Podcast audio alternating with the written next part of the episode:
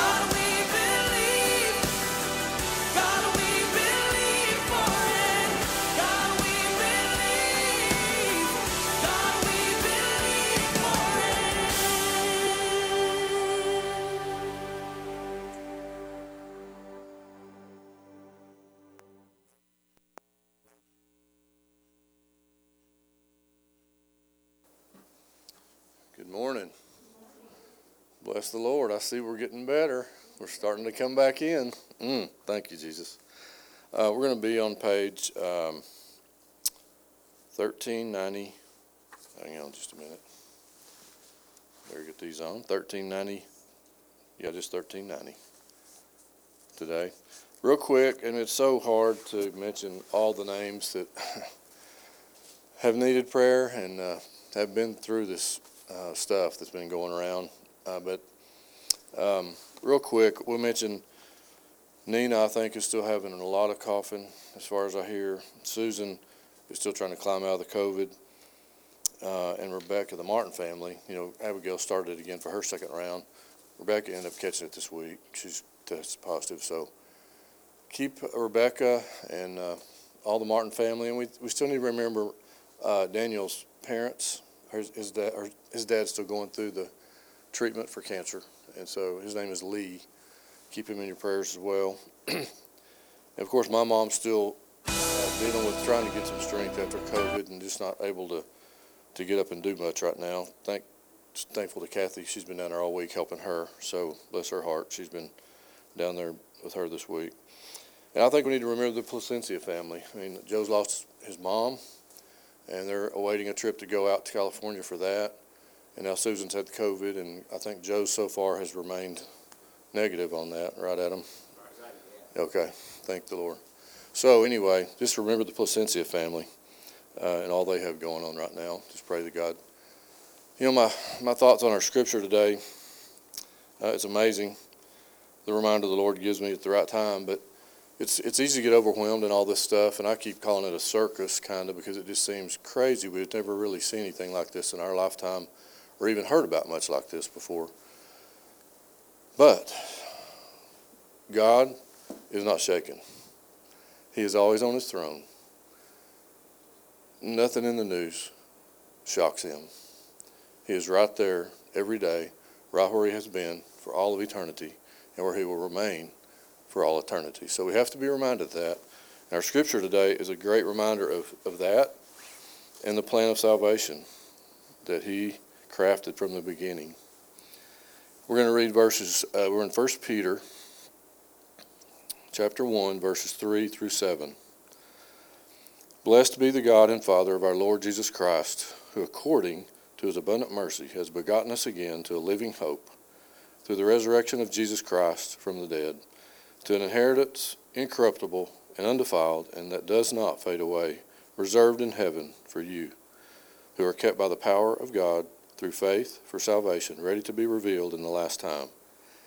In this you greatly rejoice, though now for a little while, if need be, you have been grieved by various trials, that the genuineness of your faith, being much more precious than gold that perishes, though it is tested by fire, may be found to praise, honor, and glory at the revelation of Jesus Christ. Amen. I pray you read that some this week and remind us who, who God is and uh, how He never changes. So bless Him. Let's pray. Father, we thank you for, uh, Lord, your mighty plan, uh, not just in our lives, but uh, for everything that's around us, everything that we, more than we can imagine, Lord, everything that we cannot imagine. You're still in charge of all those things. Whether it's things of uh, pandemics, um, concerns over just the, the way uh, there's unrest and political circles, Lord, I just pray that uh, we can rest in the fact that you have a plan for all these things. And Lord, help us to be people who, through these trials and through our commitment to you, will not be so focused on what's going on right now for us and what we would like, but Lord, to be people who will cry out to you to help us see what you may be doing in these times. And help us to have courage and wisdom to walk along, uh, along with you in your plans. We bless you for this time together. We do pray for all these, Lord. We lift up the Placencia family and, uh, Lord, all they have going on. I pray you give them strength and they feel your presence. You help Susan feel better today as they prepare for a trip um, to the West Coast. And we pray for Nina and Rebecca and the Martin family, uh, for Lee. Um, Lord, and, and I just pray, God, that you would continue to work your will uh, in these lives, Lord. As we go through these trials, Lord, we are going to cry out to you, and we're going to just we're going to always be quick to say that we will stand by you no matter what is going on in our life. Bless you, Jesus, um, for your mighty plan and for your amazing gift that you give us that lasts through all eternity. We pray, God, that you would, would teach us today. You would, Lord, speak to us, give us ears to hear and eyes to see what you're trying to teach us today, Lord Jesus, as it, as it transforms us into be more like people that you can use each day. In your holy name we pray these things. Amen.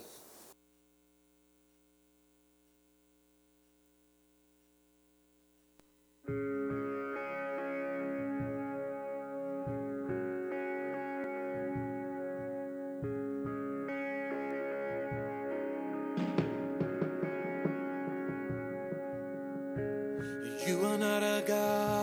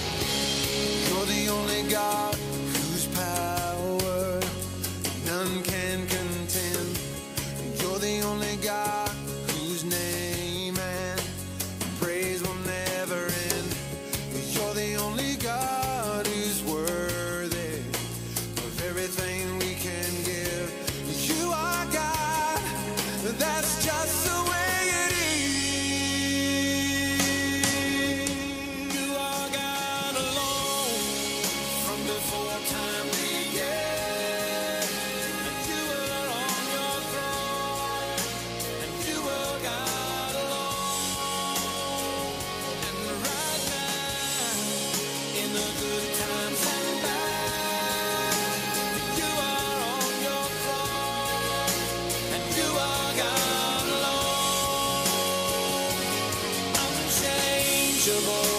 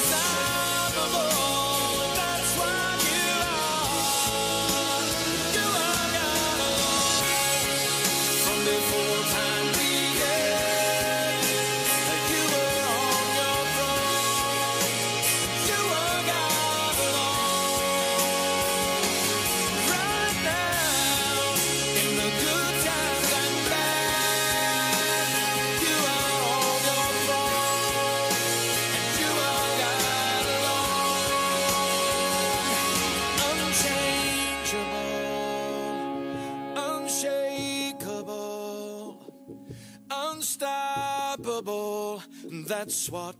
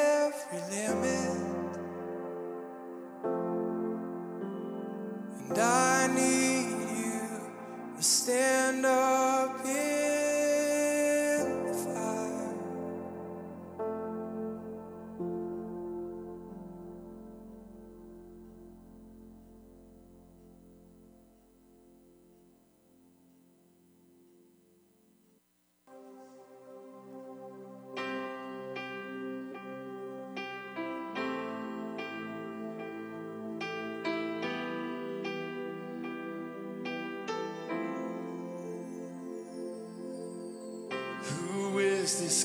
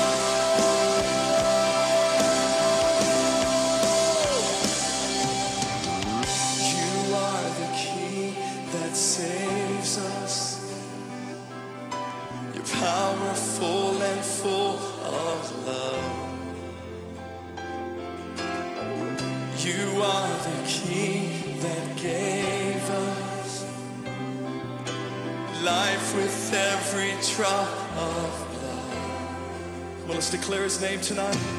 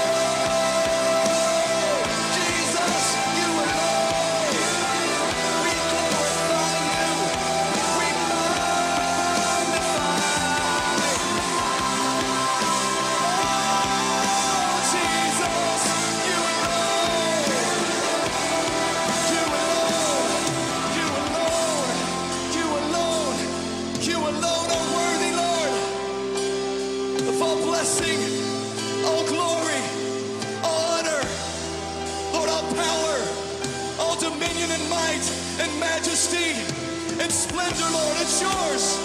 It's yours alone. All praise is yours, God. All creation is yours. You alone, Lord. You alone deserve all the glory. Come on, church, let's lift his name.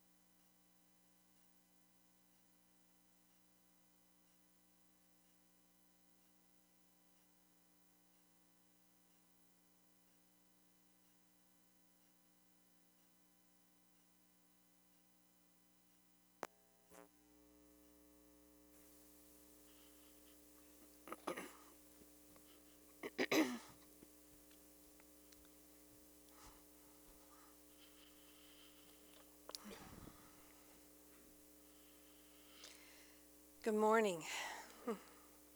That is one of my favorite, favorite all time songs. And I love at the end when it quotes, quotes the scripture from Psalms. And uh, the Lord asked us many years ago to put that over our church. And it says, Not unto us, O Lord, not unto us, but to your name give glory because of your mercy, because of your truth. And I just, um, it brings me to tears every time I hear that song and every time I um, think of those words.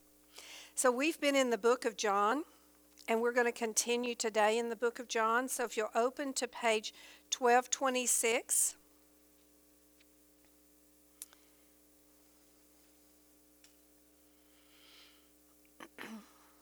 page 1226, John chapter 5.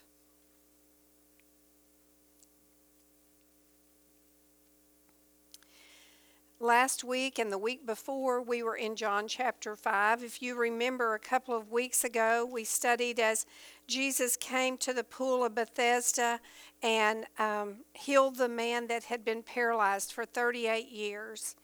And then last week, we talked a little bit about uh, and studied in the place where the um, religious leaders, the Pharisees, came and they were very angry. In fact, they even sought to kill Jesus because he had healed this man on the Sabbath.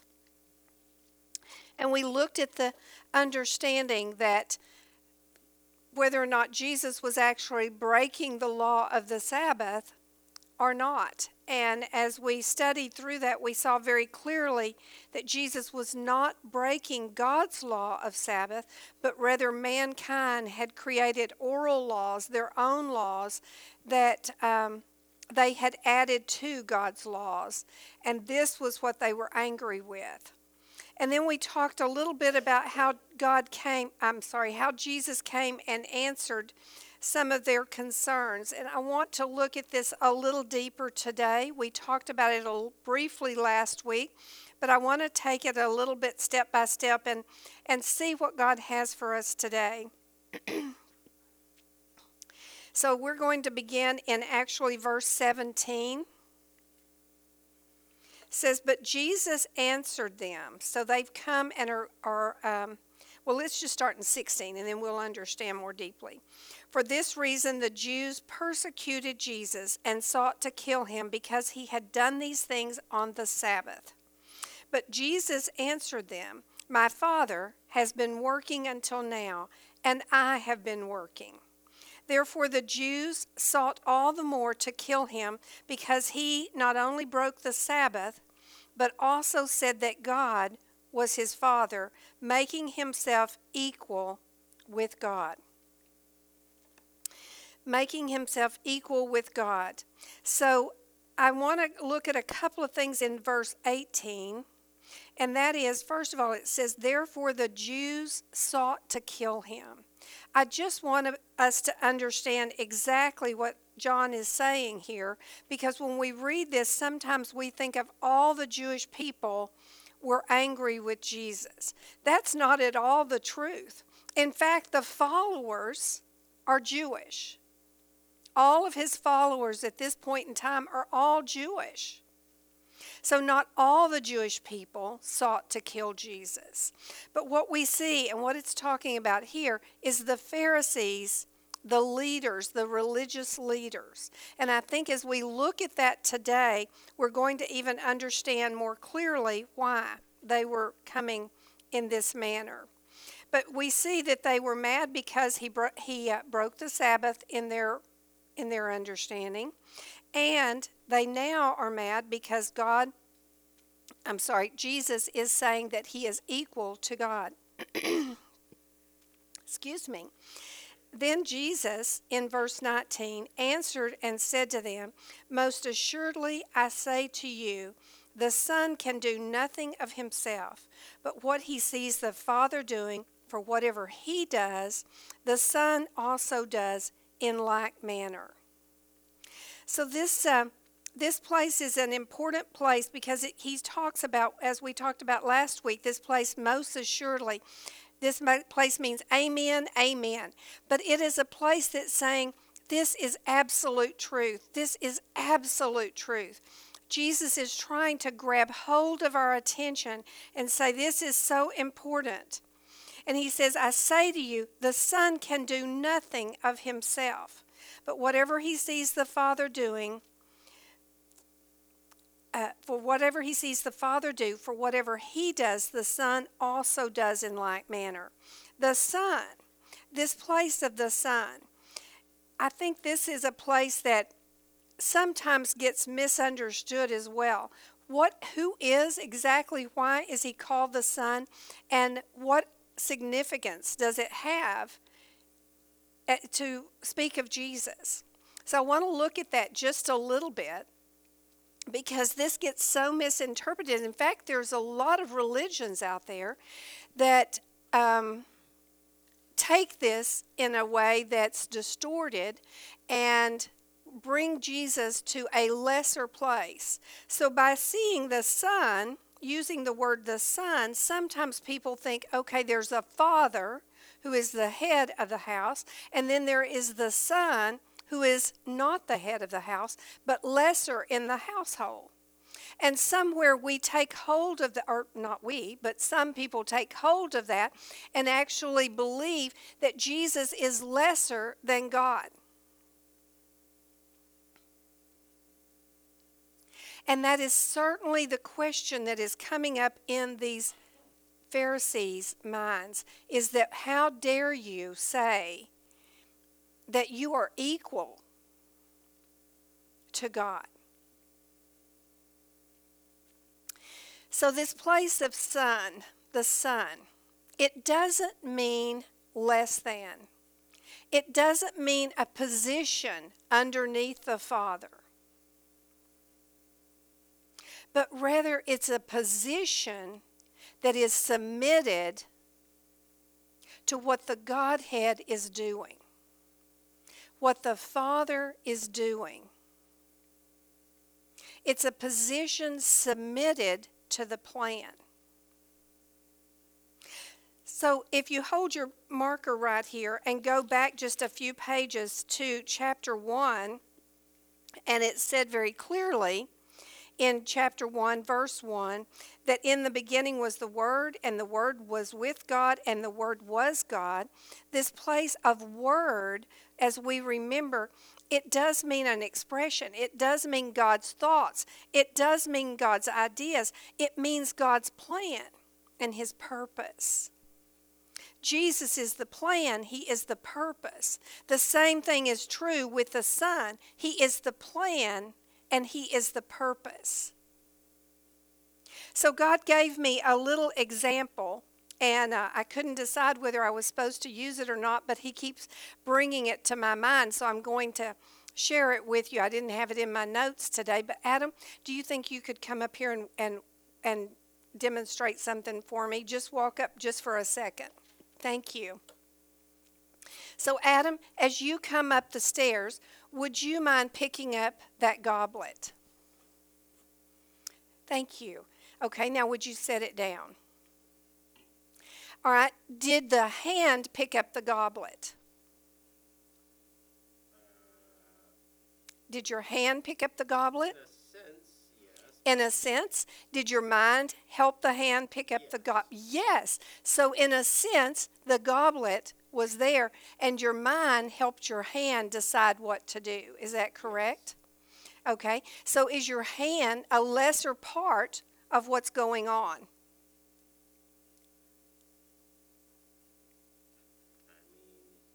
Because the mind could not do it without the hand, could it? Yeah, No, that's true. That's true. So the mind could not pick up the glass without the hand helping. In the same sense, the hand cannot pick up the glass without the mind directing it. Thank you. You proved my point. Thank you. So such it is with Jesus. Jesus is a the purpose, the plan that God is using to fulfill his purpose. So I think it's important that as we look at this, that the first thing that we understand is that Jesus, by being called Son, is nowhere less than God. In fact, it says very clearly that he, uh, the Pharisees understood that he was making himself equal. So now, as we come forward what, with this understanding, Jesus is going to help us to understand some ways that he is God, the way that he is equal to God, equal to the Father, that they are in oneness. Okay? So, starting in verse 20, it says, For, for refers back to this place that he was talking about where the Son does nothing. The Son does nothing without the Father directing him to do it. So, verse 20 For the Father loves the Son and shows him all things that he himself does, and he will show him greater works than these, that you may marvel. So, he's saying the Father and this word is not really agape. This Father is loves is a love of of uh, pleased, how he is very pleased with the Son, and the place that the Son is fulfilling the purpose that God has. So the Father loves and he's pleased with the Son, and he shows him. So it says, you know, he gives him revelation, if you will. He helps him to understand what the plan is, what the perfect will is. And he helps him to know these things that the Son would do exactly as the plan is going to be fulfilled. Just as the hand would not go against what the mind is because they work together in oneness. But it's also interesting because he says that these are done that you may marvel. So the things that the Father is doing in our lives through Jesus are things to grab our attention. That's what he's saying. He's saying, You've seen a lot of things I've done.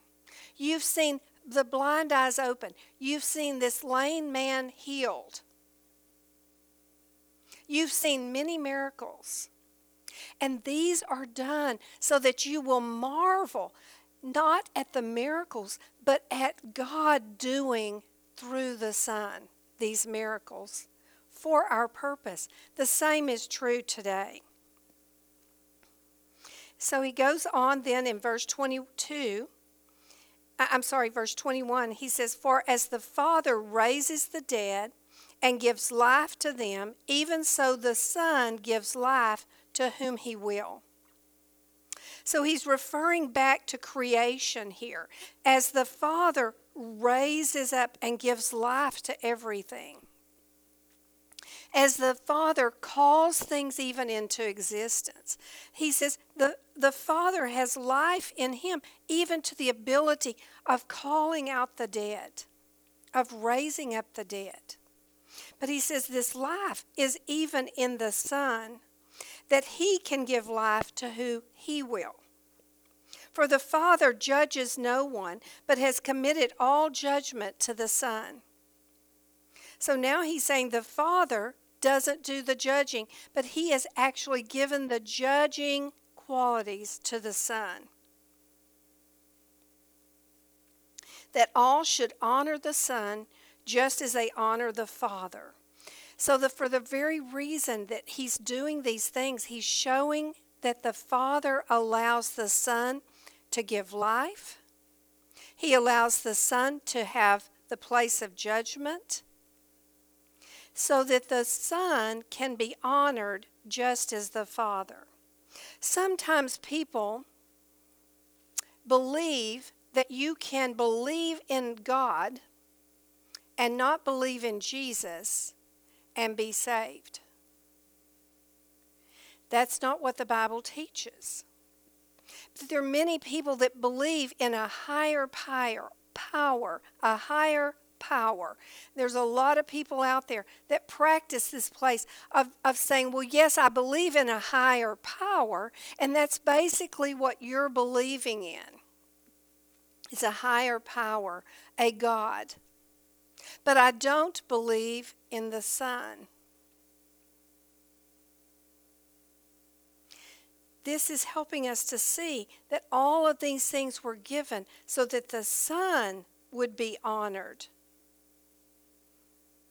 It says that all should honor the Son just as they honor the Father. He who does not honor the Son does not honor the Father who sent him. So if you do not honor Jesus in this place as God, then it's saying that you don't honor the Father either. Most assuredly, Jesus says, I say to you, he who hears my word and believes in him who sent me has everlasting life, and shall not come into judgment, but has passed from death into life. Most assuredly, he says, I say to you, he who hears my word. He's saying, He who hears my truth right here. He who hears the plan of God right here. This is the word that He said, I am the word in the very beginning of John.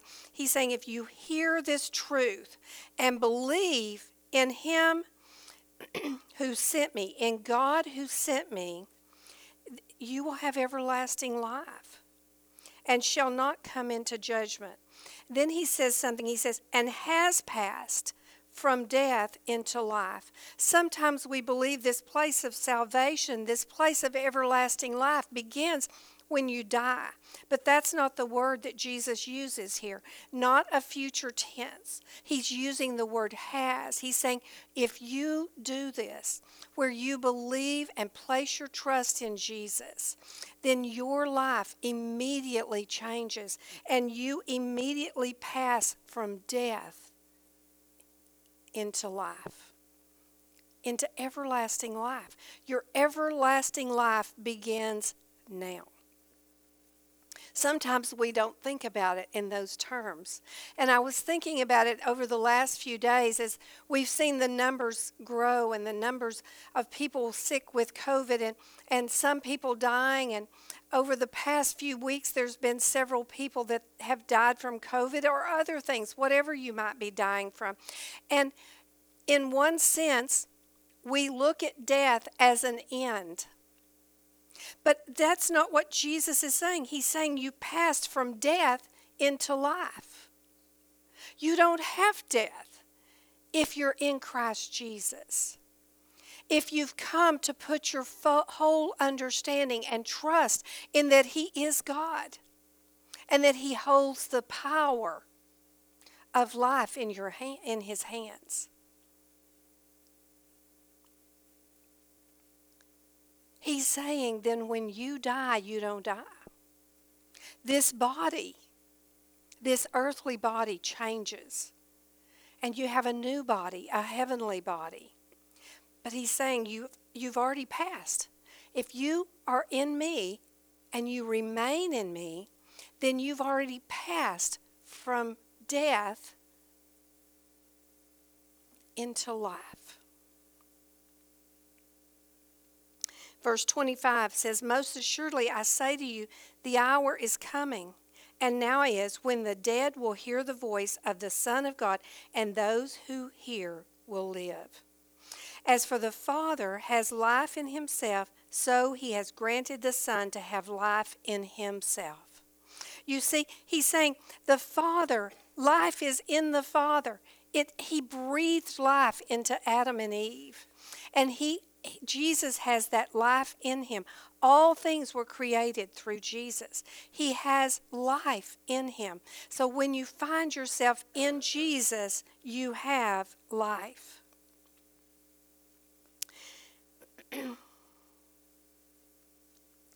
it says and he and has I'm sorry and has given him authority to execute judgment also because he is the son of man. I want to talk about this place. So he has the authority to execute judgment. Why? Because he is the Son of Man. Where this comes from, if you'll put your marker here, is from Daniel 7. Let's go back and look on page 1029. We'll come back to this in a little bit. page 1029. You may remember back about a year ago when Daniel taught us in the book of Daniel, and we looked at these very scriptures, but I want us to take a look at it today. Why God would be calling Jesus and why Jesus would call himself the Son of Man. So we've already seen when he's referring to being the Son of God, now we're seeing him as the Son of Man. in verse 13 on page 1029 in Daniel, he writes, I was watching in the night visions, and behold, one like the Son of Man, coming with the clouds of heaven. He came to the Ancient of Days and they brought him near before him. Then to him was given dominion and glory and a kingdom, that all people, nations, and languages should serve him. His dominion is an everlasting dominion which shall not pass away, and his kingdom the one which shall not, shall not be destroyed. So, what we see in Daniel is that he has this vision. And the vision is is that he sees one like the son of man. he sees one coming on the clouds, but he recognizes him as being human. He recognizes that he is not like he would have thought, but rather he is human. So that's what he's pointing out as the Son of Man. Jesus is coming on the clouds, he is looking human. You see, it says, and he meets with the Ancient of Days, he meets with the Father. And the Father gives to him a dominion and a kingdom. And he says, All people and all nations they'll be able to come into this kingdom, and this kingdom will not pass away. So when Jesus comes right here to the Pharisees, he's saying something very important to them. He's saying, I have the right to bring judgment because I am the mankind person who has fulfilled all judgments. I can pass judgment. I have lived perfection. And I will live perfection. That's what Jesus is saying. That's what it, what it means to be the Son of Man. He came as a man, He was born as a human, fully God and fully man.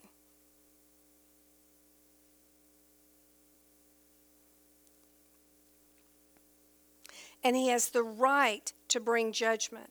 So, number uh, verse 28 says, Do not marvel at this, for the hour is coming in which all who are in the grave will hear his voice and come forth, and those who have done good to the resurrection of life, and those have, who have done evil to the resurrection of condemnation. And he is saying, I am going to be the one who judges this place because those who have done good, and this word good, if you look it up, it's very similar to the word tov. In the Greek, it actually means what originates from God and what is the very purpose of God.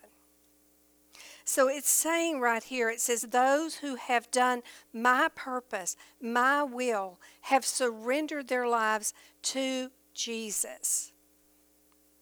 Then to them will be the resurrection of life. And to those who have done evil, who have chosen their own way, then the resurrection of condemnation.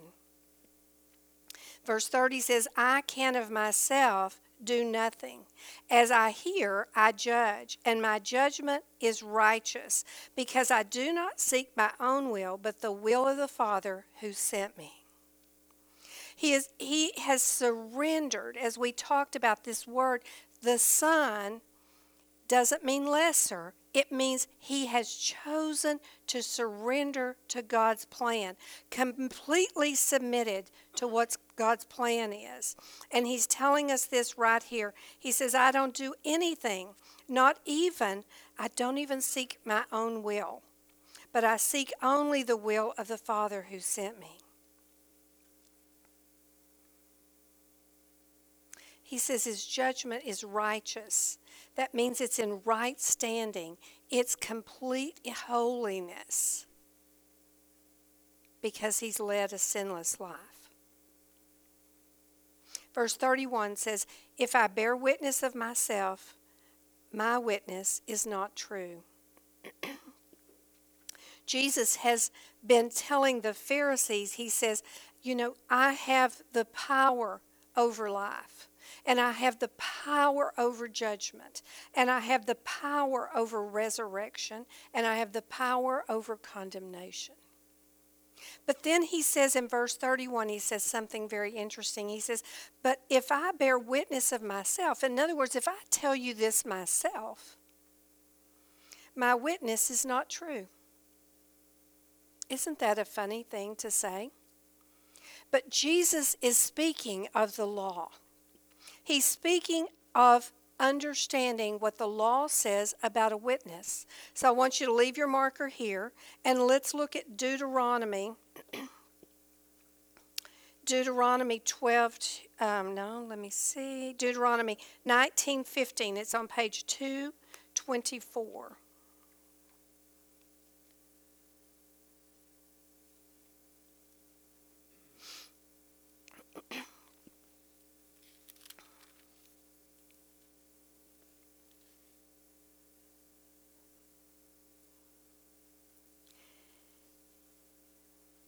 Deuteronomy 19, verse 15, page 224, and it says, One witness shall not raise shall not rise against a man concerning any iniquity or any sin that he commits. By the mouth of two or three witnesses, the matter shall be established. So God set out in his laws that you couldn't just have one witness that would stand against any sin. So the Pharisees are bringing accusations towards Jesus, but he is defending himself as a witness. But he knows the law that you cannot defend yourself and you cannot bring a witness against you except you have to have two or three witnesses. So Jesus begins to establish his witnesses who would declare that he is who he says he is. So in verse 32, it says, There is another who bears witness of me, and I know that the witness which he witnesses of me is true.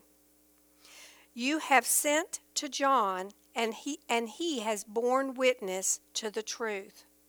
Yet I do not receive testimony from man, but I say these things that you might be saved. He was the burning and shining lamp, and you were willing for a time to rejoice in that light. So, the first witness that Jesus says, the first witness I want to remind you of is John the Baptist. He said, You know, you even for a time rejoiced in his truth.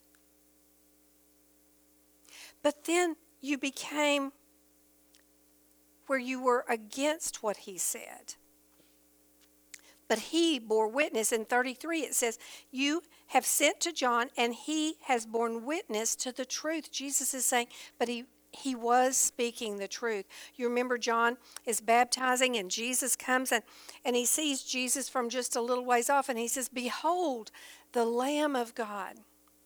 And John was bearing witness that Jesus would be the sacrificial lamb, God's lamb. So, number one witness is John the Baptist that Jesus is who he says he is.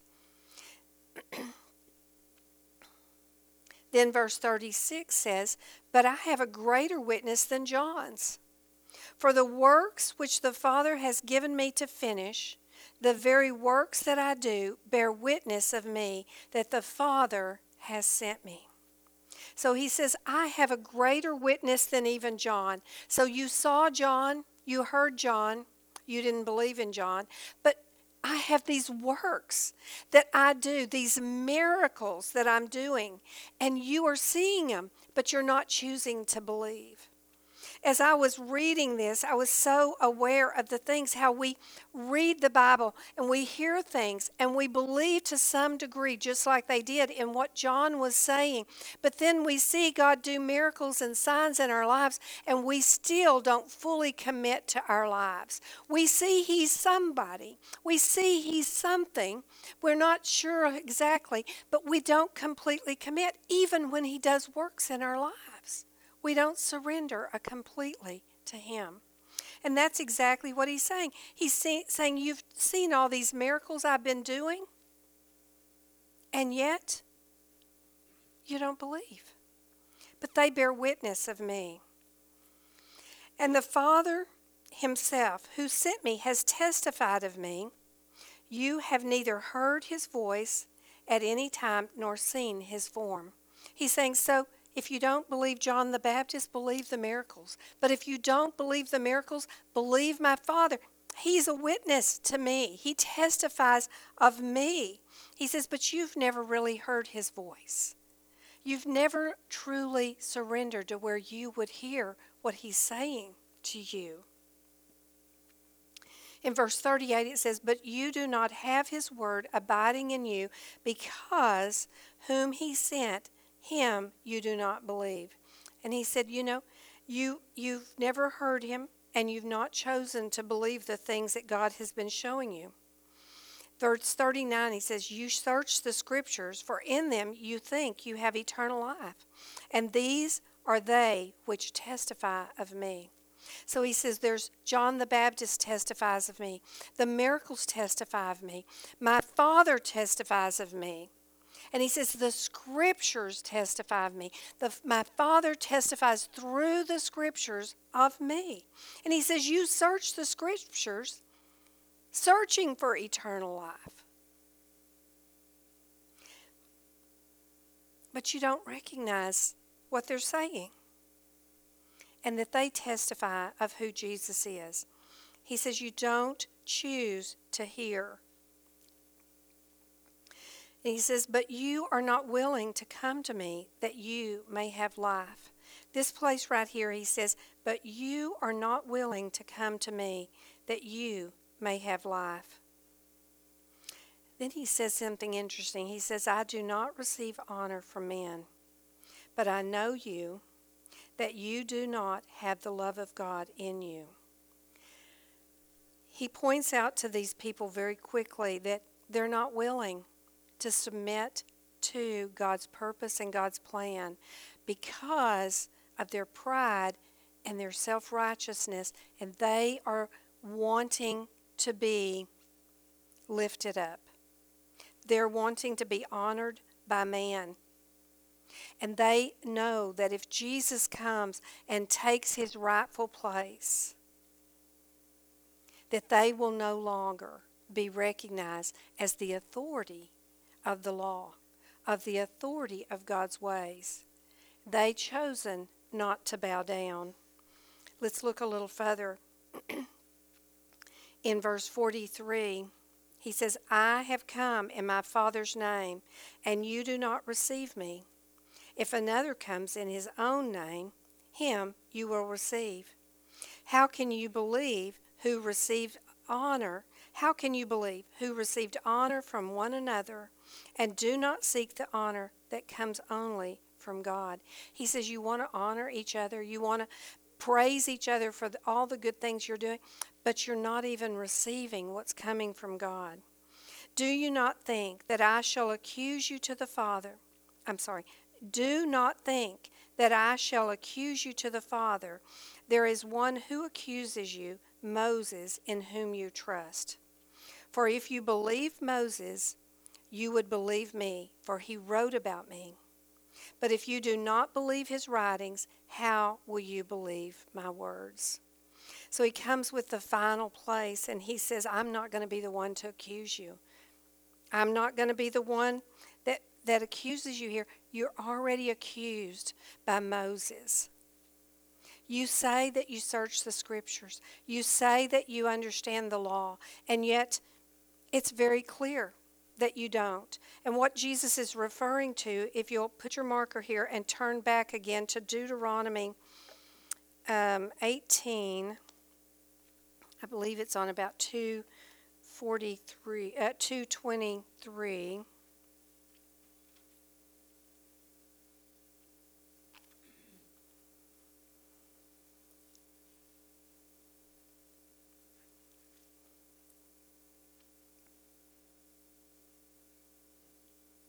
In verse 15, it says, uh, uh, The Lord your God will raise up for you. So Moses is writing and speaking to the people here. And it says, The Lord your God will raise up for you a prophet like me from your midst, from your brethren. Him you shall hear. And then if you look down at verse 18, it says, I will raise up from them a prophet like you, from whom their brethren, I'm sorry, from among their brethren, and will put my words in his mouth, and he shall speak to them all that I command him. So they read the scriptures. They had their own thoughts about everything and they thought they understood all things, but they failed to re- remember that Moses says there's going to be a prophet raised up. A prophet, one that knows the very words of God, that knows and understands who God is, because he will be God. And it says, in his mouth he will put his words. He will have the very words that he will speak. Moses was a prophet, but he was also, he did signs and wonders, he did miracles. Jesus has come just like Moses in this same regard, being raised up to walk with the very words that God spoke, doing signs and wonders to show that the power was with him. But they have failed. They have failed to see this place. And in verse 47, Jesus says, If you do not believe his writing, how will you believe my words?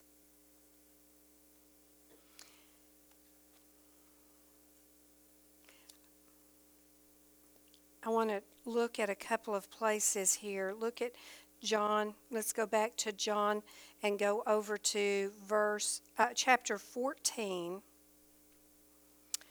verse 8. So just a few pages over chapter 14 on page 1242.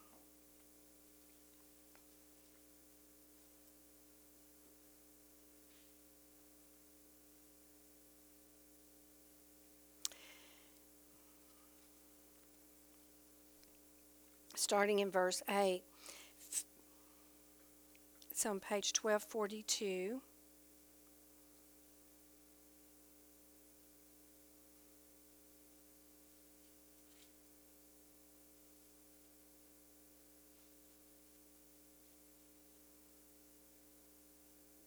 Verse 8 Philip said to him, Lord, show us the Father, and it is sufficient for us.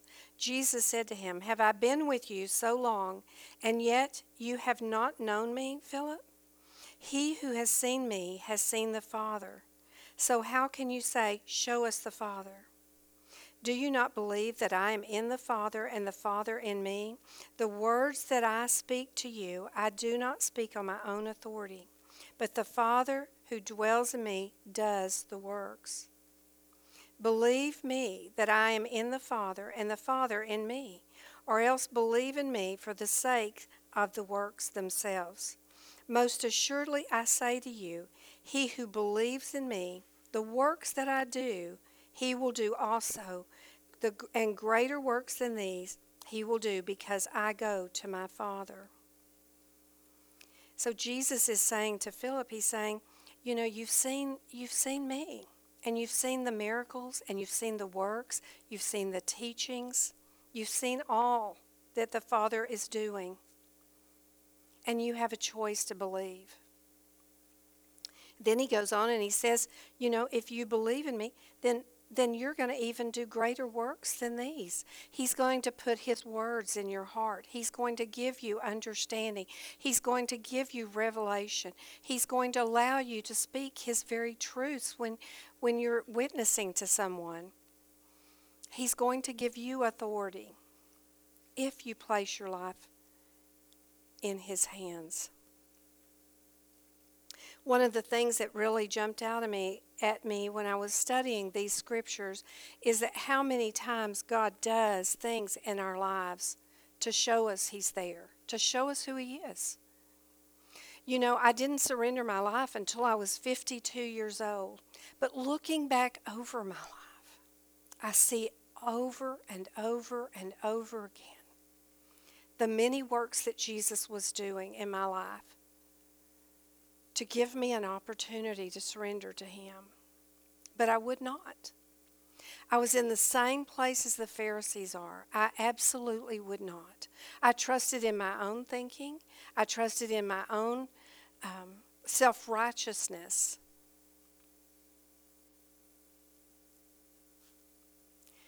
I am so thankful that God allowed me to the opportunity one more time at 52 to see him. I don't know where you are, but I know this. Jesus has been doing things in your life to awaken your spirit, to show you who he is, to show you he has the right and the authority because he is God. He has shown you that he has witnesses that bear witness of who he is in his word, through the Father, through his miracles. He's shown you. The question is is that you have two places. There are two places in this scripture that are really significant. One is John the Baptist. It says he was a lamp. He was a lamp. He let the light of Jesus shine through him. And the other, the other group is the Pharisees. And Jesus says, You don't even know me. And you don't know the Father. You don't know what you've read. You don't understand any truth at all. There's two people you can be, one or the other. One will be resurrected to life, and the other resurrected to condemnation. Jesus is very clear in these passages. I pray that if you're here today, that these words would challenge your hearts. And I pray you would beat down the pride that the Pharisees would not and surrender your life to Him. Stand with me, please.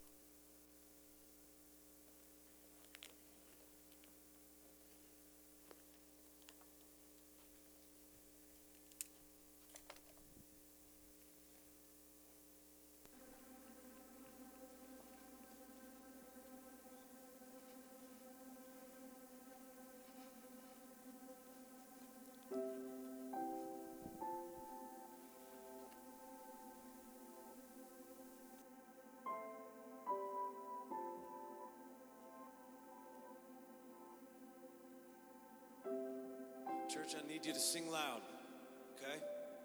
Because you believe this.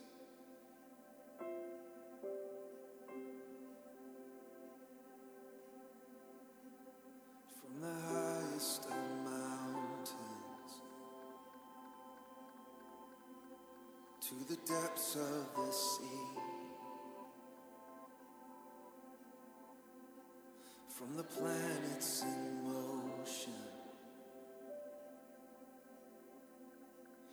the breath that we breathe. From the womb of the barren to the rich and the poor, to the dreams of the orphan.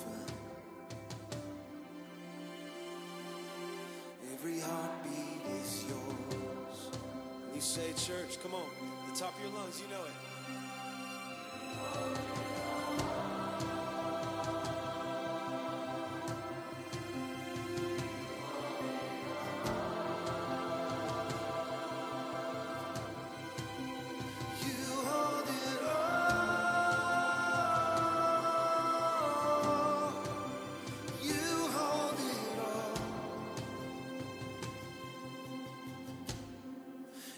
Friday.